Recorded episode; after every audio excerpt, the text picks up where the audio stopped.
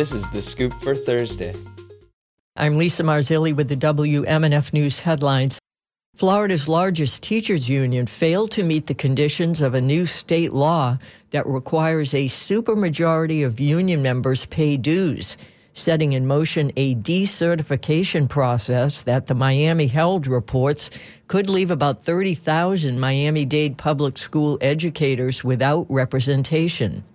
United Teachers of Dade condemned the new requirements in a statement saying, We have not achieved the new 60% membership density mandated by the onerous anti worker law. The new law increased the threshold of union paying members to 60% and block unions from pulling dues directly from teachers' paychecks.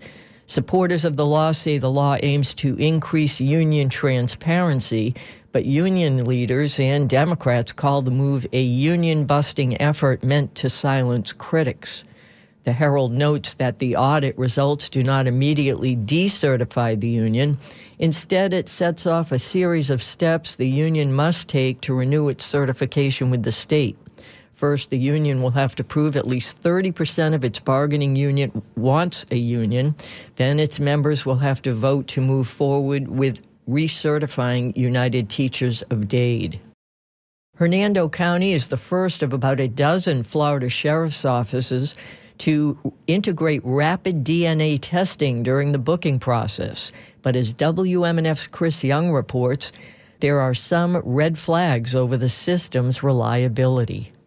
The new technology develops a DNA profile from a sample mouth swab in one to two hours without the need for a DNA laboratory or without any human interpretation. Um, it is actually looking for hits as far as if that DNA matches another DNA sample that was used at a um, crime. Justin Beets, a lieutenant at the Hernando County Sheriff's Office, says the biggest benefit of the new technology is time saved. It's cutting our wait on processing DNA from weeks to a couple hours. Um, that's probably the biggest benefit. But Jay Stanley, senior policy analyst with the ACLU, says it comes with risks. For years, DNA analysis has been done by trained professionals according to rigorous protocols in accredited laboratories. And still, we've seen terrible scandals where sloppy work has led to um, false convictions, wrongful convictions, uh, wrongful arrests, etc. He worries what will come when police officers with less training are now doing the analysis. There's just going to be a risk of injustices is going to be even higher. Um, that the machines won't be operated well, that there'll um, be contamination of samples, faulty profiles, etc., that lead to miscarriages of justice. Currently, FDLE's DNA database supervisor says there are still many challenges to overcome before rapid DNA devices can be used for crime scene sample analysis. However, the FDLE is looking towards crime scene use. Crime scene evidence is a whole different ballgame uh, because samples can be degraded, they can be mixed with many different people's DNA.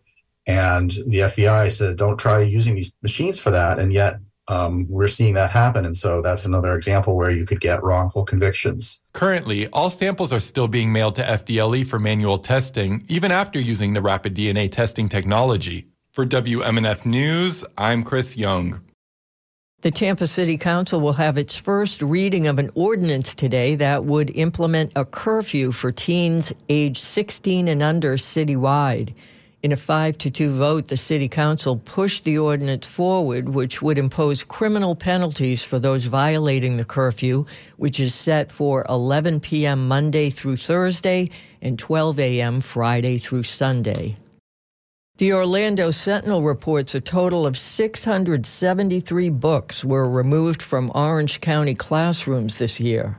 New state laws passed by Republican legislators require media specialists to review and approve all books in classroom collections and school libraries and to exclude those that include pornography or sexual conduct.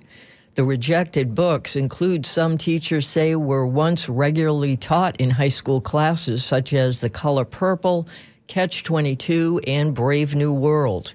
It's going to be mostly sunny with a high of 72 today. Lows tonight will be in the mid 50s, and the same forecast is on tap for Friday. I'm Lisa Marzilli with the WMNF News headlines. This is The Scoop, recorded at WMNF Tampa.